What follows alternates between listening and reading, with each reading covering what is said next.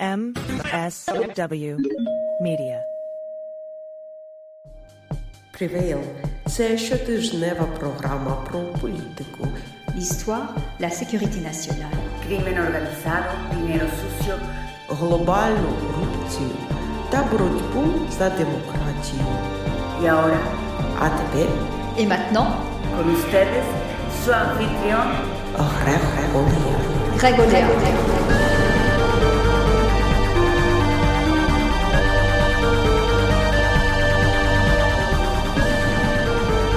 Welcome to the fight. This time I know our side will win. I'm Greg Olear. This is Prevail. Welcome to the program. We've got a great show. Elisa Albert is here. Elisa is a novelist, a writer of short stories and essays, and has taught creative writing at the College of St. Rose and at Columbia. She's a very accomplished novelist. Her most recent novel, Human Blues, was named by Publishers Weekly one of the top 10 works of fiction published in 2022. Yeah, you know, she's good. She's she's accomplished and she's funny and smart and you know, she's a damn good writer. I met Elisa I think in 2012. I think that's when it was at the Woodstock Literary Festival where um, you know, we both had books out. Um, that was really cool by the way, Woodstock Literary Festival. Um, and as much as I enjoy talking to novelists about novel writing and literature and all that fun stuff, I wanted to have Elisa on today because she wrote a piece, a very short piece in Tablet Mag called An Open Letter to Hamas's Defenders. Um, the first three lines are Hi, terror apologist. So that gives you some idea of the tenor of the piece. I want to read just one of the paragraphs here. Okay, now I'm quoting. We weep for the plight of the Palestinian people and for the ignorance and naivete of so many who believe that anyone but Hamas is responsible for their current suffering. Someday, when this war we didn't want is over, I'd love to discuss the radicalization of the oppressed and the fomenting of extremism and Israeli intellectuals who have been warning against this very scenario for decades. When this war we did not want is over, we can grab coffee and talk about Iran and Saudi Arabia and Qatar and Jordan and Egypt and Yemen. We can talk about building terror infrastructure under a hospital, about the concept of quote unquote martyrdom and propaganda. We can talk about squandered opportunities. We can talk about Hamas's misdirected slash stolen billions in aid. We can talk about means and ends and which ends justify which means. So I read this piece and, you know, I've been reading a lot of stuff about the war, trying to understand it. Um, and this helped me understand it. So I really wanted to have her on to talk about, you know, kind of the impetus for writing this. And I learned two things. Um, first of all, her stepfather was an active member of Kibbutz Be'eri from 1969 to 1980. And that's one of the kibbutzes where the slaughters happen on October 7th by Hamas. The other thing I didn't know is that Elisa was in Israel when this happened. She and her mother were there, you know, visiting. They hadn't been there in a while and they were, um, well, I'll let her explain it on the interview, but she was there uh, when the attacks happened on the 7th. So, you know, um, she wasn't in the South, but she was still in Israel. Israel's not a very big country. So she has a better idea than most Americans what went on that day. And I think it's it's really important to hear what she has to say. So um, I'm really grateful to her for coming on the podcast and talking about this. I think that it's a difficult subject to talk about for a lot of reasons, not least because every time you talk about it, you're afraid, you know, to say the wrong thing. I think a lot of people feel that way. But it's important to talk about. We have to keep talking about it. There's too much at stake here, and we just need to keep talking about it. We need to understand better what's happening, and we need to be able to curb and combat all of the anti Semitism going on in the country and the world right now. I mean, it's really not great. Um, embarrassing, frankly, to be an American and, and see all this stuff happening. So I think that talking about this is really, really important. And uh, yeah, I wanted to give her time on the on the podcast to talk. So um, there's not going to be any ads on this program today. We're just going to go right through the interview. So uh, I didn't. I don't know. I just felt like I didn't want to disturb the flow of the interview with some you know commercial break. Not that we don't love our sponsors because we do. Shout out HelloFresh. Just a couple quick announcements. This is going to be the last show for two weeks, three weeks, I guess. I'm taking the next two Fridays off, which is the 17th and then I guess the 24th. The Prevail podcast will be back in December on the 1st of December, the Friday, December 1. That's a time period that encompasses Veterans Day, which is really Armistice Day, you know, the end of the First World War, the 11th minute of the 11th hour of the 11th day of the 11th month. That's when World War One ended. I'm reading a really good book about the start of that war now called The Guns of August. And it's whew, a mind blow. God, so well written. But I have that on my mind a lot and how little, little things, little tiny misunderstandings and petty grievances and the wrong people being in positions of power can totally screw up world affairs in a major, major way. And, you know, when Jason Pack was on, he was arguing that this is a new period of history. But there's other people that argue that it's similar to the startup to the First World War in that it's a multipolar world where, you know, there is no one hegemonic force. And therefore, the other powers are jockeying for position. Germany, France, England, Russia, to a lesser degree, Austria, jockeying for position and supremacy in Europe and therefore the world in 1914. And I hope that we're not headed on that same direction. I really hope that we're not. The other day, of course, is Thanksgiving, which is my favorite holiday of the year. So I'm not going to be on here again until after Thanksgiving. I want to wish all of you listeners a happy Thanksgiving. Please know that I'm grateful for you for listening. I'm grateful for your support. I'm grateful to everybody who subscribes to the Prevail Substack, which is how I uh, keep the lights on, as they say. That's $6 a month, $55 for the year. I appreciate everybody that's done that.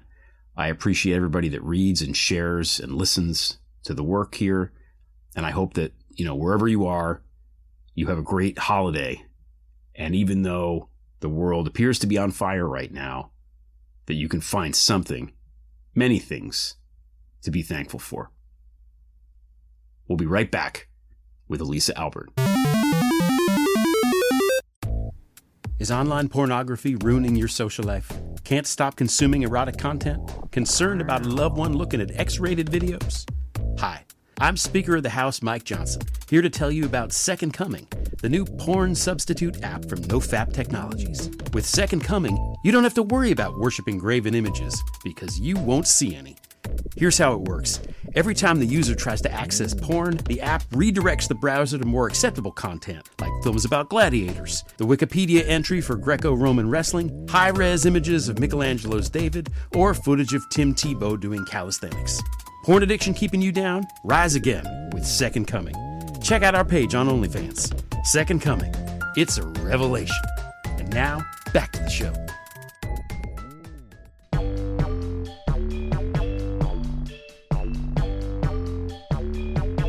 Elisa Albert, welcome to Prevail. Thanks, Greg. I really appreciate you taking the time to come on to share your your experiences and your thoughts about you know the situation in Israel right now after the attacks on uh, the Hamas attacks on October 7th. Um, you wrote this fantastic essay um, for Tablet uh, called An Open Letter to Hamas's Defenders.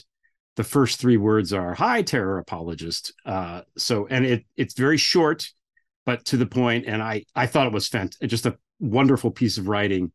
And I read this and I was like, I want, I, I would like her to come on the podcast and and talk about this if she would if she would like to and and and come on you and i know each other a little bit in literary circles because we met at the woodstock writers festival whenever that was pre uh, 45 as you call him in the Three forty-five. in, in in the before times um Good old days. yeah so you know you've got now, but I, i'm also interested in your view um as a novelist because i think that novelists have a way of looking at things that's a little bit different that takes all of the information and can crunch it in ways that other people maybe can't as easily. So um my first question is and i know now that that you were there um you were in israel uh in october.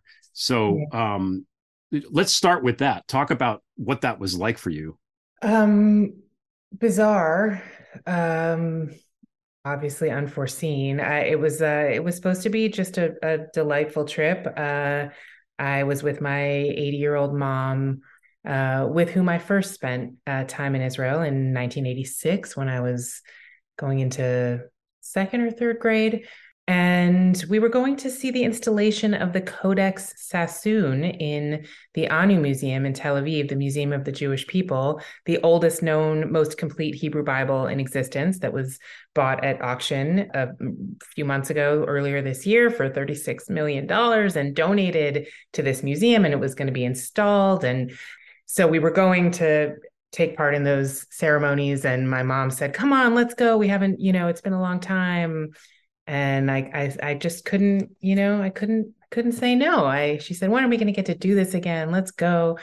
Uh, it had been some years since I had spent time in Israel. I've been yearning to be there. Every every part of my life, I've spent time there. I find it very difficult to leave. It feels like a a real home to me. Uh, so we were there to have a great time, see friends, see family, have have a have a just a a wonderful celebratory time. It was Sukkot, which is the harvest festival, delightful, extra delightful time to be there.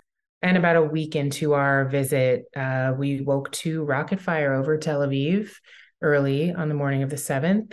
Um, rocket fire is is is just a part of life in Israel. Israel has the defensive shield to shoot down rockets because it's such a regular part of life. So believe it or not, I went back to sleep uh, that morning. Yeah. Woke up, looked out the window. Oh shit, rocket fire. All right. Well, I don't hear sirens. Uh, I'm going back to sleep. Slept for an hour or so. Really got up, and then it it began to dawn on all of us what was going on. Um, and then spent the next few days in and out of bomb shelters, wandering around Tel Aviv, kind of against the advice of most people. everyone yeah Yeah. But I, you know, I just I I uh you know the expression I wouldn't die on that hill.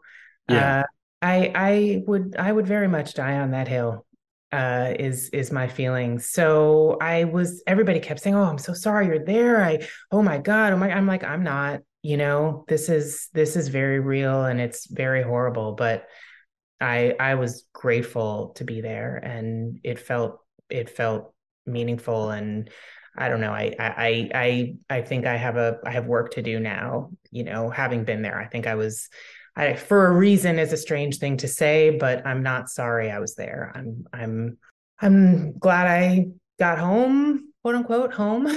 um, It feels strange to call this my home because I feel very much like that's my home.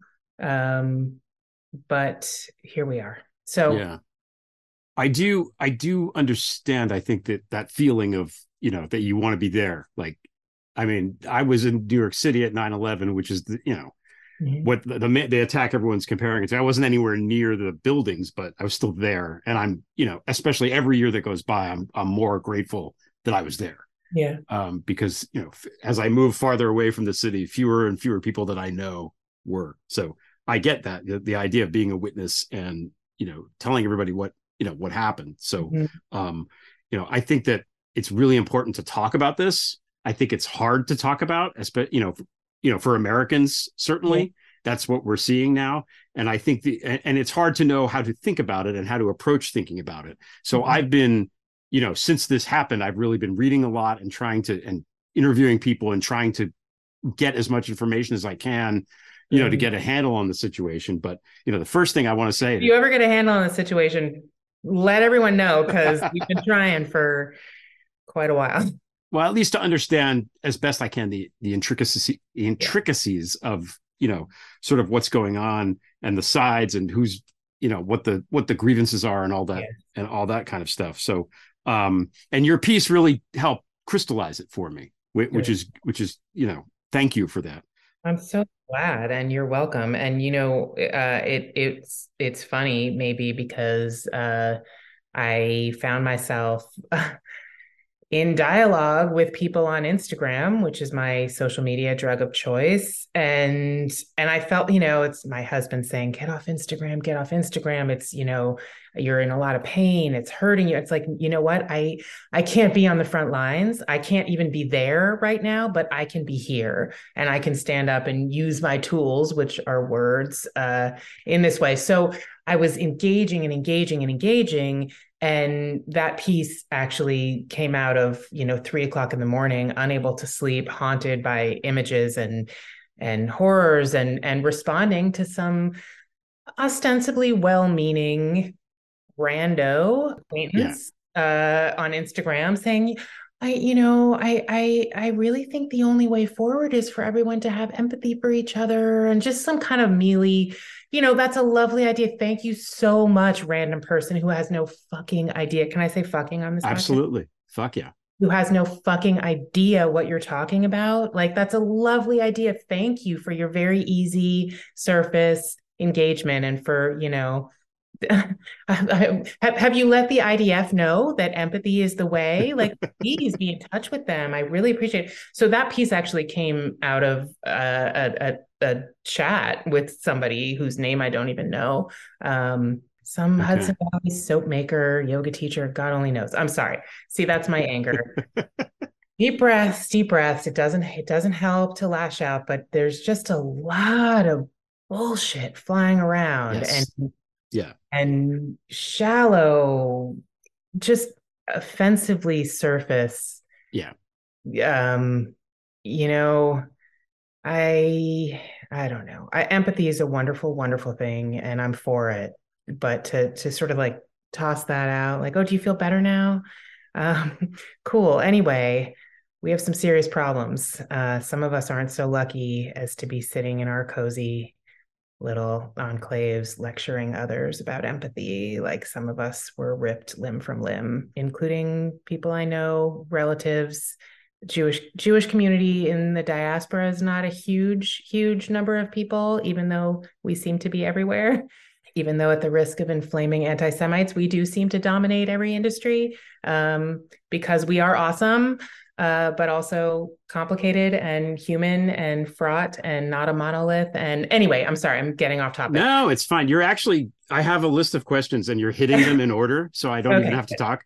Um i was going to ask you what ins- if, was there something specific that inspired you? And yes yeah, so you- a little exchange, you know, and it was like, oh, you know, uh, I tweaked it, and I over the next few days, I was I've been in dialogue with so many friends and and family members, and we're all so distraught and we're in so much pain.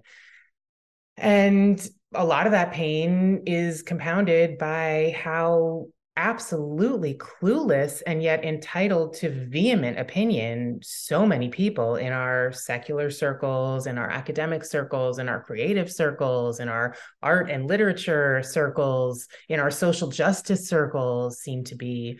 So i was sending that piece out. I just cut and pasted it and i was like here send this. And everybody was like thank you thank you thank you. So finally i, I realized you know 24 hours later oh i'll, I'll I, should just send this to this editor i know and uh, if if she can use it she's welcome to it. So I'm glad. I'm glad it, you know, I'm glad it got out.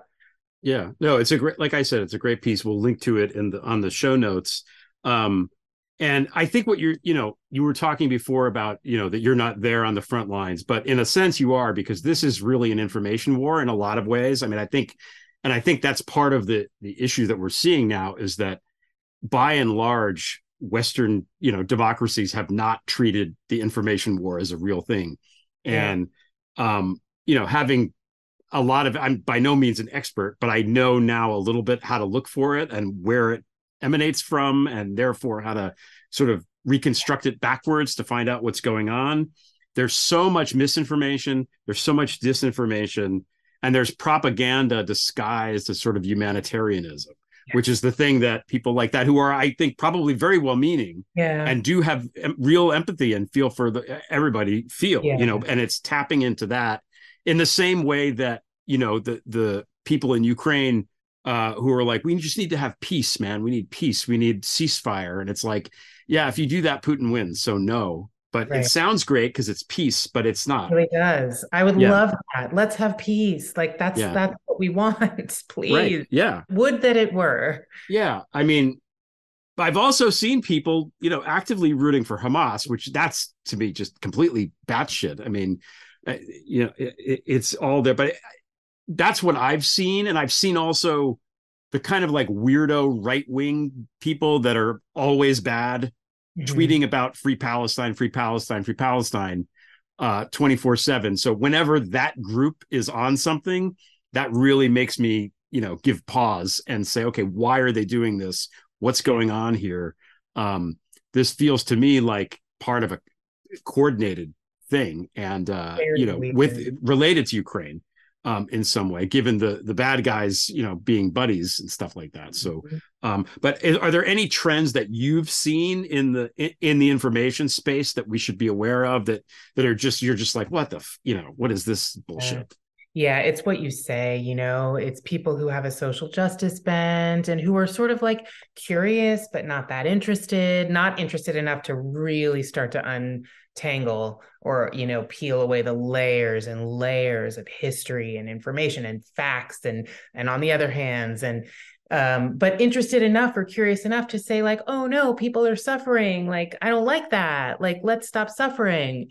You know so there's a real easy surface engagement that that i think is is obvious and it's just it's it's everywhere and it's uh and then i think there's a cognitive dissonance element too. Um of of of not being able to to separate things out Uh, you know for example fox news right now what i've seen you know what i've seen is like they're they're right on about israel and and it's disturbing when people or entities with whom you usually disagree Yeah. with whom you usually really really disagree are are suddenly I've seen that with a few different people. I mean, I could name names, but you know, figures, public intellectuals with whom I usually agree.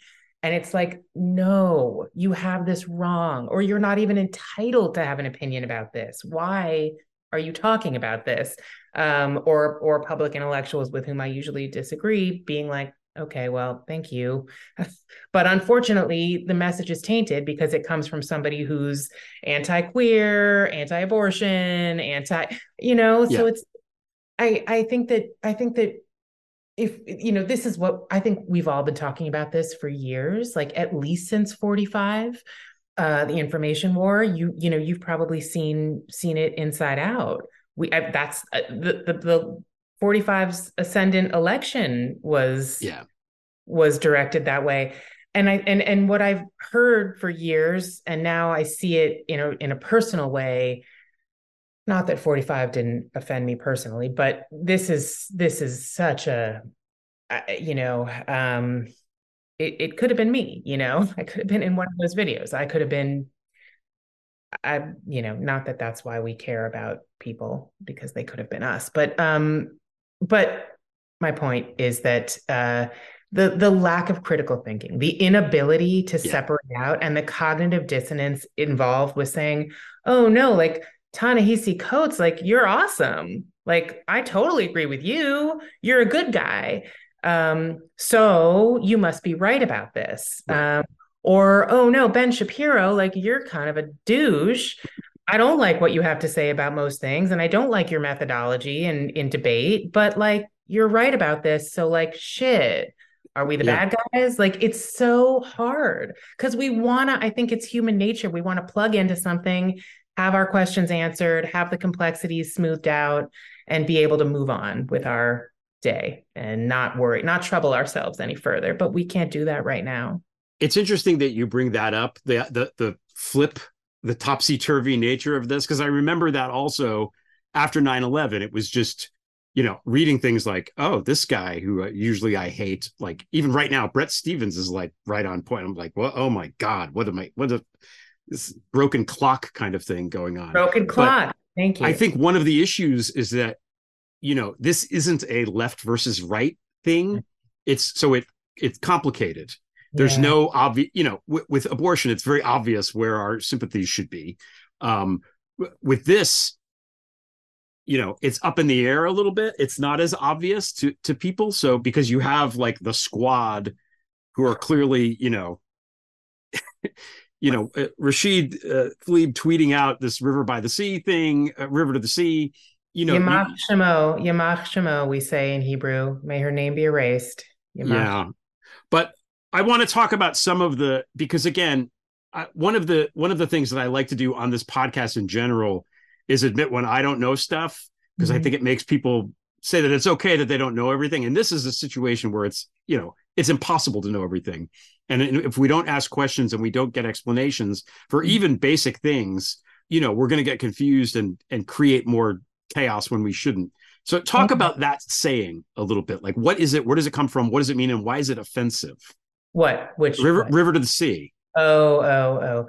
Uh, from the river to the sea, I think I think the person you referenced, the the congressperson uh, whose whose name I hope is erased from from history. Uh, she she claimed it's oh it's an aspirational it's it's a it's a metaphorical idea. It's not. It's a it's a it's a it has a very clear history and um the Jordan River to the Mediterranean Sea is all of Israel's territory. And when you say from the river to the sea, what you're saying, Palestine will be free, which is a lovely, uh, lovely slogan because it rhymes, it's cute, it has a nice like rhythm to it. I was very disturbed last week because I was watching so many videos and in, in intaking so much that I actually got it stuck in my head Oh God. which is very weird and speaks to our moment in a way that I think is like, oops, I'm a Nazi. I'm just doing the dishes. Why am I chanting this?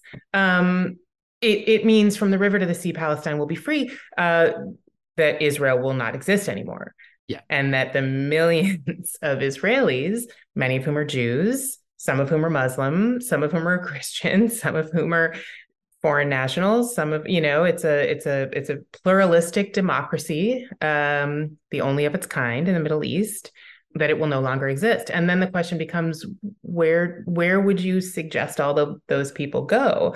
One of the most effective things i've seen in recent weeks is people using the socratic method with protesters with people chanting these things. Like oh so like what do you mean by that? And like just just asking questions not saying hey you're an idiot or hey you're an asshole but like oh so like what happens to the jews then? Like where do they go? Oh like who who's governing that that space then. Oh it's hamas oh. Oh so they just let all the jews leave then even though remove all jews from earth is in their charter? Like what you know like and when you push people a little bit they're just kind of like oh i don't know i guess. Yeah sure maybe. Oh i never thought of that. You know. Um so from the river to the sea is a is actually has a genocidal intent behind it. Um and i just i don't think most adorable don't- progressive brooklyn lefties know that or maybe they're just they don't want to they just oh no not really they don't mean it you know they don't really mean kill all the jews well they kind of just did that and like celebrated it right like And their oh, leader was on TV two days ago, re- reiterating Exactly. the policy. Exactly. Yeah. You know i'm I, I i'm uh i'm not one to quote oprah that often but uh when people show you who they are you should believe them Yeah. Yeah. um and and i think what a lot of people don't know too about gaza is that israel unilaterally withdrew in 2005 um, helped run a fair election in which hamas was elected unfortunately and was gone uh, and within literally two hours found itself under rocket fire. So, hence the blockade. I mean, it's like any measures that Israel has had to put in place um, to sort of like contain or wall off or, you know, blockade or uh, ha- have been in direct response to being attacked Yeah. it's not some situation where it's like let's let's oppress these people we hate them we you know a lot of the people who were a lot of the terrorists who were killed on the 7th by people trying to defend themselves uh, were found to have work permits to work in israel on them um, which is which is a, a hard pill to swallow. Um, and at least one of the leaders of the massacre was a was in prison in Israel uh, for years and was released with a thousand other Israeli prisoners in exchange for Gilad Shalit in 2012. I mean, this is intractable. I mean, I, you know, I I I find it I find it adorable and enraging that there are people who seem to think that there's like an easy answer here. Yeah. No, I mean it's it's very very complicated. And uh, uh, one of the things that makes it complicated uh, is the Netanyahu aspect. Yeah. I mean, he's I've talked about him a lot on the podcast on on my live show. He's just he's just a criminal and he's is the yeah he's the Trump of of Israel and and worse in some worse. ways. Yeah, um, worse because he doesn't have a spray tan and he's not that stupid. Yeah, yeah. He you know he's dangerous and he belongs in he he belong right and Israeli people didn't like him before this mm-hmm. happened. That all summer there have been huge, huge protests all year. Huge. Yeah. I, that was I had plans to go Saturday night to protest in Tel Aviv with a friend. I was really looking forward to it. I was like going to write about it. I was, you know, and I'm sitting in a bomb shelter Saturday morning thinking, "Oh no, I hope the protest isn't canceled tonight." like I just wasn't. The protest movement has been beautiful, enormous, and and really getting somewhere it seemed yeah. really doing something and now i mean if we didn't like him before we certainly don't like him now because th- this his primary responsibility as i understand it is to defend everybody.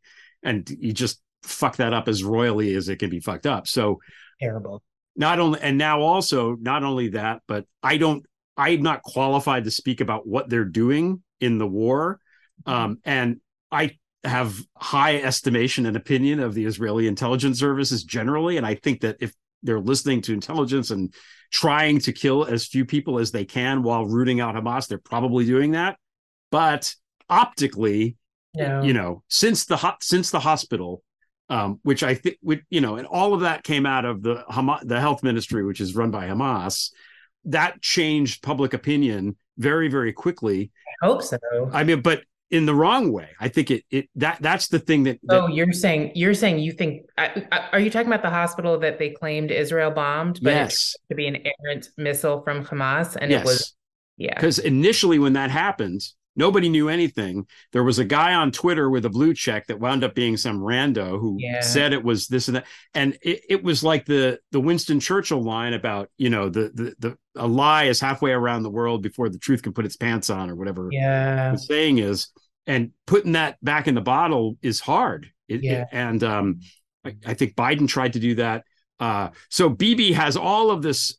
And there's also the point that I that worries me is that he's said basically, well, when the war is over, then we'll that in, that incentivizes him to extend the duration of the war. So I don't know. What's your take on him? Like, how do we, how what do we, how do we supposed to think about this? I hope uh, him and and Trump and that and that congressperson who's claiming from the river to the sea is some kind of metaphorical idea. I hope they all I hope they all have a grand old time in hell together. I I you know, I just it's it's Israel is a deeply imperfect democracy, um, like all democracies, and and uh, had a huge struggle ahead before October 7th. And now what I'm hearing and seeing is that people are people are hunkered down in solidarity together. Um, Jews, Muslims, Israeli Arabs,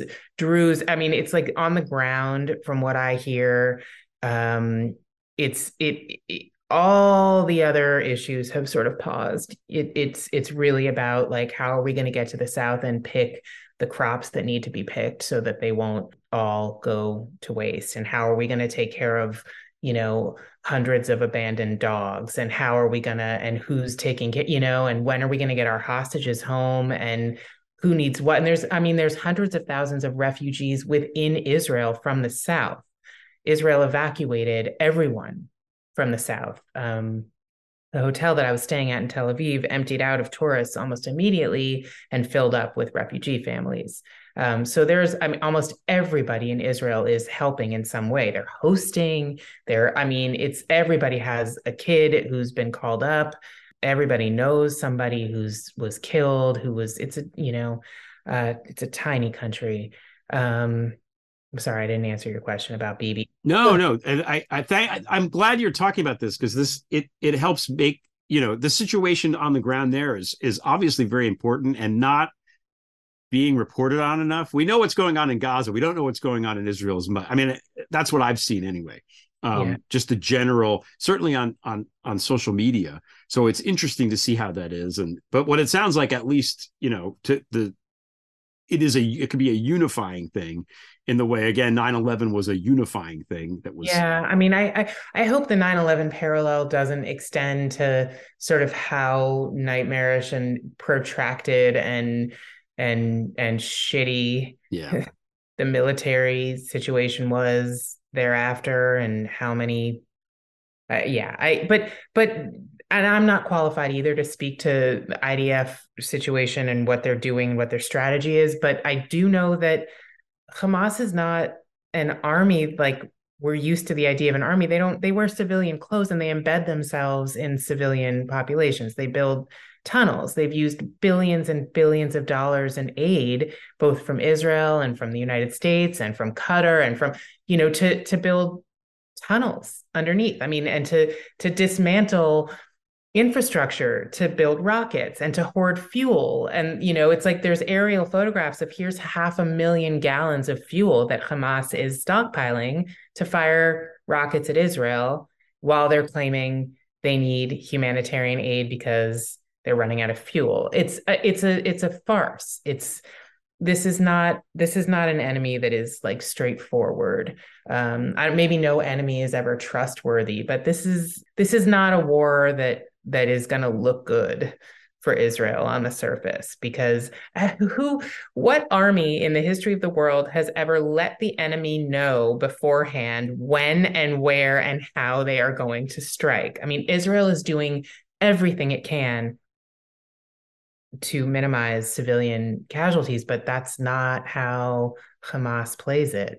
That's you know they've been preventing their Yeah. own people from leaving I just it's just so complicated and um my chest gets very tight. I don't want your chest to get tight, but I'm I'm I'm grateful that we're that we're talking this through. I want to stay on Hamas for a minute because I feel like it has to be resaid that they went and did this thing, this horrible, atrocious, I mean, barbaric, just horrible, you know, unspeakable thing. And th- there's no ever justification for what they did, no matter of anything. Um, and they have pledged that they're going to keep doing these things Right. Right. until I guess Israel doesn't exist anymore, which spoiler alert, that's not going to happen. So, you know, that that's what you're dealing with. It's like a it's a horror movie villain. And until it is killed, it will keep trying to kill you. So, you know, that they can't just sit down and do nothing. There has to be some method of of rooting these guys out and maybe the intelligence services are good enough that they know who everybody is and they can get to them um you know i don't know Well, there's this horrible idea, you know, this expression that's been applied to situations long before this, but this idea that like you cut off the, the head of the beast, uh, but another head grows in its place. Um, Yeah. And, you know, the origins of Hamas, the oppression of Palestinian people, the, you know, the conflict going back decades, the retaliation and the retaliation and the retaliation and the retaliation. You know this is something that that there was a beautiful piece uh, in uh, Jewish Telegraphic Agency ran it. I don't know if it ran anywhere else by David Grossman, who's an Israeli novelist, wonderful novelist. His books have all been translated to English. A lot of them, many of them have at least, and I highly recommend his his work. And he speaks very beautifully from an Israeli point of view about just the intractability of this, and that you know we have our we have our work cut out for us now, but like then what? Yeah. And then what? And then what? And how are we ever going to get to a point where it's enough? It's done. You know, we can't eh, people calling for ceasefire. It's very, it's very quaint. It's lovely. It's like Yeah. moon and meadow, empathy, ceasefire. Like, thank you. That's great. I don't want to be raped to death you know, I don't want my babies beheaded. I don't want my grandparents executed. I, you know, I don't know what to tell you, but like, I can't, I can't like cease fire and like chill out and wait for that shit to keep happening, you know? The, the, the only thing that will happen in a ceasefire, and, and this isn't just, this is Stephen Ross, the former ambassador who negotiated um, one of the original, you know, the Clinton era uh, agreement that wound up not working with the Palestinians. He, someone who knows what he's talking about, said wrote in the New York Times that the ceasefire is can't work because what will happen is Hamas will move everything around, they'll get more weapons in, and that's it. And the hostages are going to be there for longer, and it doesn't help Israel at all. It's not going to help the people of Gaza at all. It's only No. going to help Hamas. But again, it sounds nice. It sounds great. Like Yeah. thanks everyone. That's a that's a lovely idea. Like let's let's let's hope that can happen someday. We also have to talk about Iran. We have to talk about who's behind this, Yeah. you know? Most Palestinian people want peace, I believe. Most agree. Israelis want peace. Most of us would really like to work something out where we can prosper alongside each other, but there's larger forces at play here. I think the only, I mean, the leadership has to change. Certainly, Hamas, you can't negotiate with Hamas. They're not going to, they're not going to do it. That's just never going to happen. It's it's a non-starter, and you know, Bibi and the and the far right there are that's that's bad too. You have to, it has to be fresh faces, I think, on both sides, which is great for me to say here in upstate New York. But you know, Totally. how is that going to happen um and i've i don't know i wondered since since the thing happened i was like god what are they going to do what would i do you know if you have these hostages there and you have to defend and you're Right. you know i i don't know i mean It's impossible. yeah, I mean, wha- an wha- what do you do? situation. And, and in the meantime, being vilified in the court of public opinion and on Yeah. social media and like losing the information war. And, yeah you know, it's, it's uh, I don't know. I wish I had the answers, but um, I do know that like as a Jew, we read we read this book over and over and over again and there's like a lot of stories and history in this book and there's a lot of really unlikely victories over some really ferocious intractable uh, enemies and and people seeking our destruction. Like this is not a new scenario for us. Um and i just have to do my part every day i think is where i i land you know? I can't put on a uniform. I'm not o o type blood. I can't offer my body right now but i i can use words and so the words are important. The words are really really important because the right now the, they're losing israel's losing the information war right now. They just are.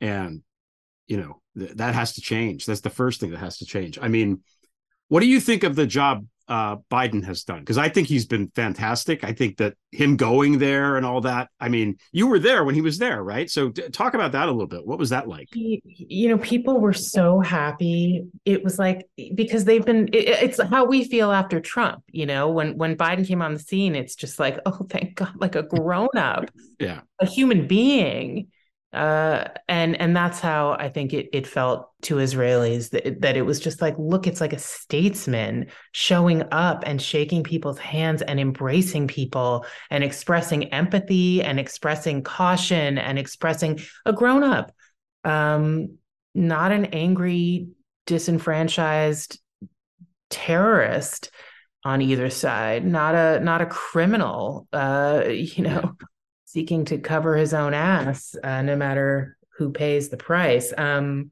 so i i think he's i think he's done a great job and i think blinken's doing a great job i don't you know what do i know about what goes on in in uh, in rooms behind closed doors but but it, it at least on the surface it, it seems like we have some adults Yeah. um at some important tables I think so too. I think they're. I think that he influenced the the space between the attack and to try to minimize the, you know, eh, not to lash out quickly and in anger and and stuff like that.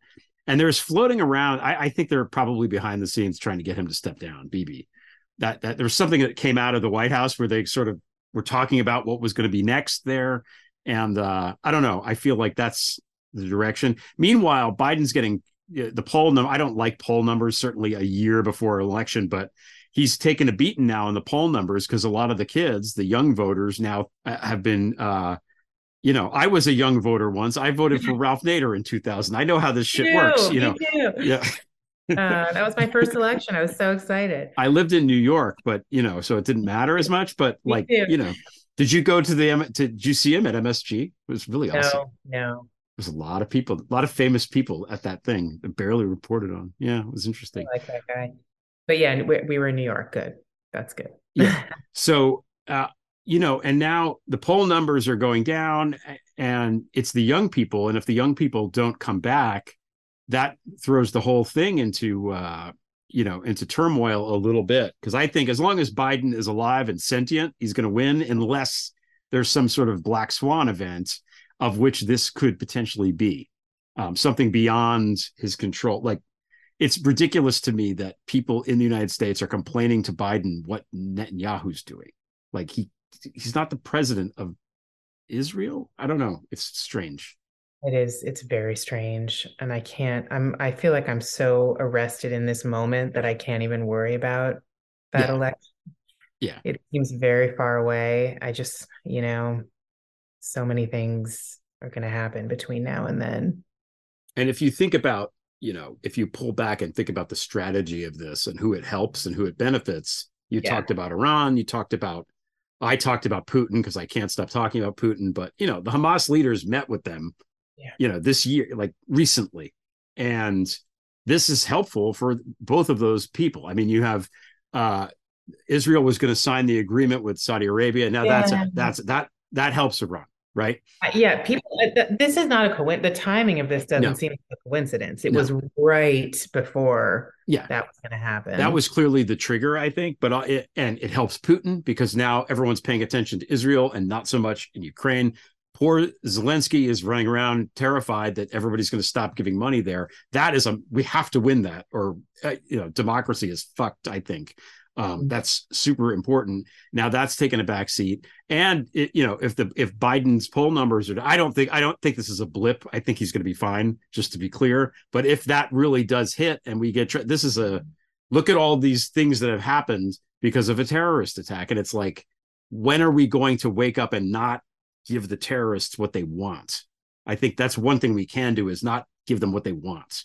Uh, that's helping defeat them on some level. I don't know It's it's it's strange to me that like we're on the brink of World War Three, and again we have like the proposed annihilation of the Jews on the line here, which is what happened in the last World War. As well. I mean, like this idea of like no Jews, no news is really interesting to me too, because there's a lot of shit going on in the world. Um, there are populations being massacred. There's genocide happening in places that we don't think that much about. We're not that interested in, don't make it onto our protest signs, and don't have like an Instagram heft behind them. yeah So I, I've been thinking a lot too, and you know, probably because I'm a Jew and I care about being a Jew and I'm an identified, you know, living Jew. You know, what is it? What is it about us? Like, what is the deal? Why are we this important to people? You know, in a bad way, um, or in a good way. It's uh it's a it's a it's a big mystery. Last week I, I was I was thinking a lot about how in Judaism we don't proselytize. There's no proselytizing in Judaism. yep. It's not allowed.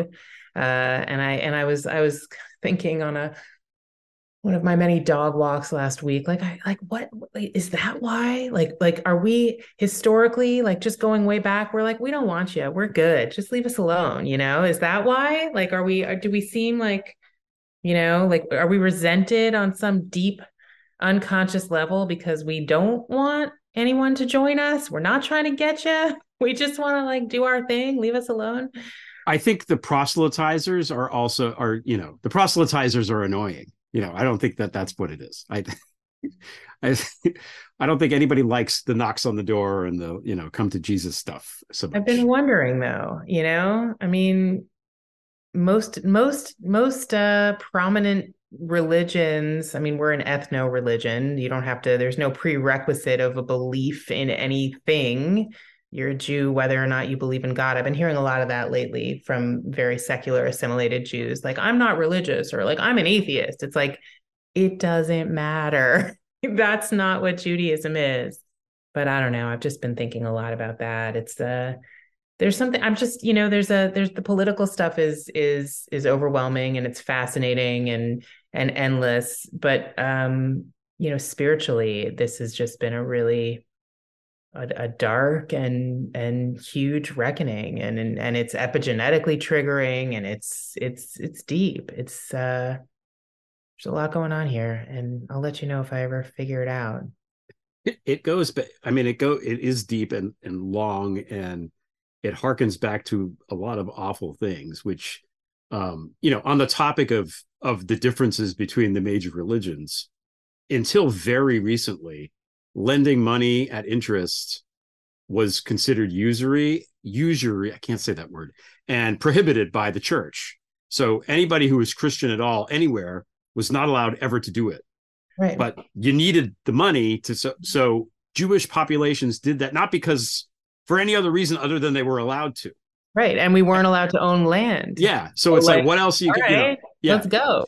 And and you know, and then when usually when they the kings of these places owed too much money, that's when they were like, mm-hmm. "Oh my god," you know. So it's all about that. It's all about these horrible kings being awful. Scapegoat. I mean, we we're we're traditionally scapegoated in yeah. any civilization, any culture, any country.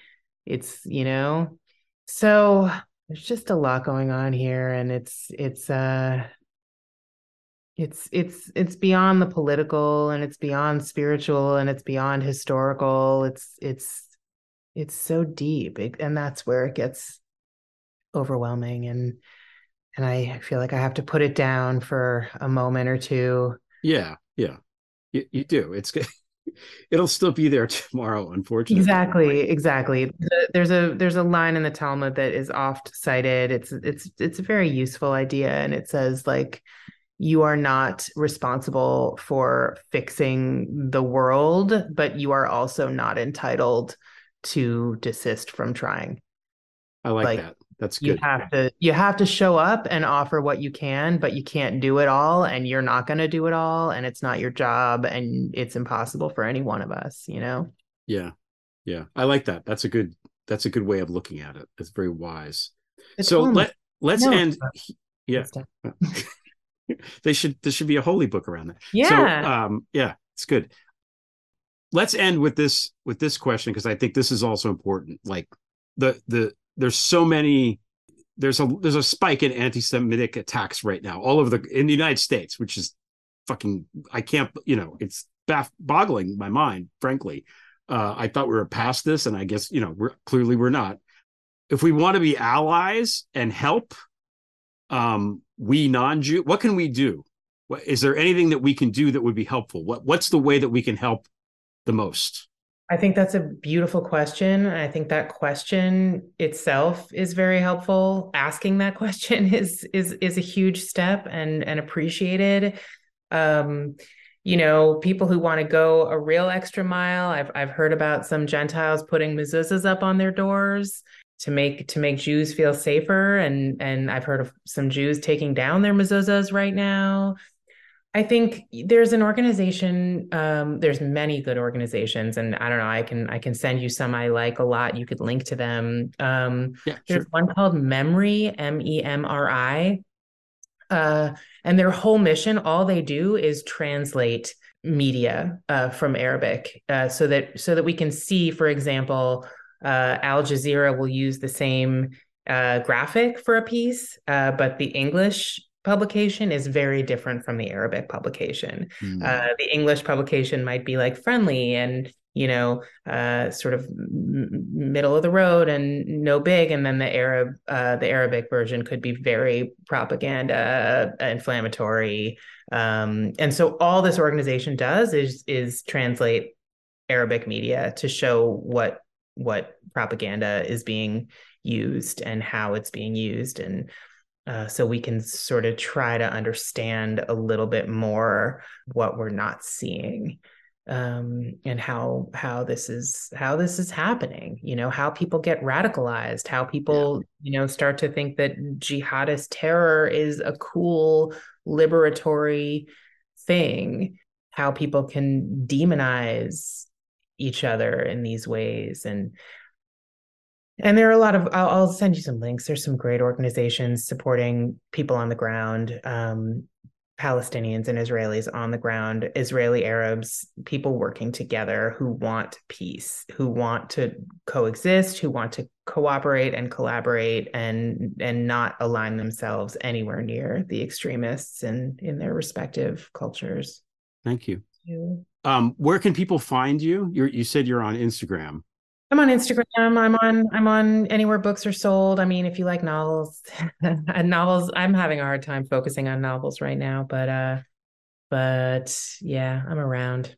Yeah, we like novels on this podcast. We like novels and novelists on this podcast. We, we, don't get to talk to them as often as we would like, but uh it's good. Um, I, uh, yeah, I'm glad I got caught in a war zone. It's nice to see you. That's what it whatever it takes, you know, whatever it takes.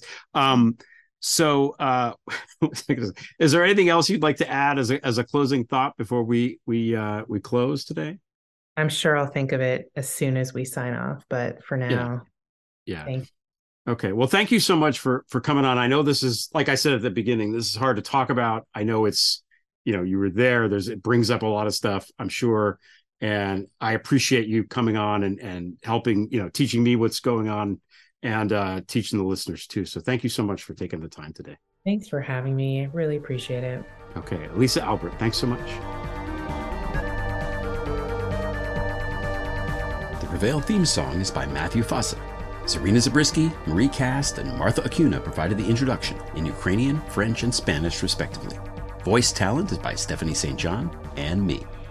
Thanks to Allison Gill, Molly Hockey, Kenai Williams, Kimberly Johnson, and everyone else at MSW Media. If you'd like to support this program, get three friends to subscribe. The more downloads I get, the better the show does. You can also subscribe to The 5 8, the live YouTube show I do with my friend Stephanie Koff, aka LB. Tune in tonight for your Friday night hang. Most importantly, please subscribe to the Prevail Substack with updates every Tuesday, Friday, and Sunday. Your $6 monthly or $55 yearly subscription funds my work on the column and the podcast. Visit gregolear.com to learn more. Thanks for listening. Drive safely, be kind to each other, try and enjoy yourself, and until next time, we shall prevail. MSW Media.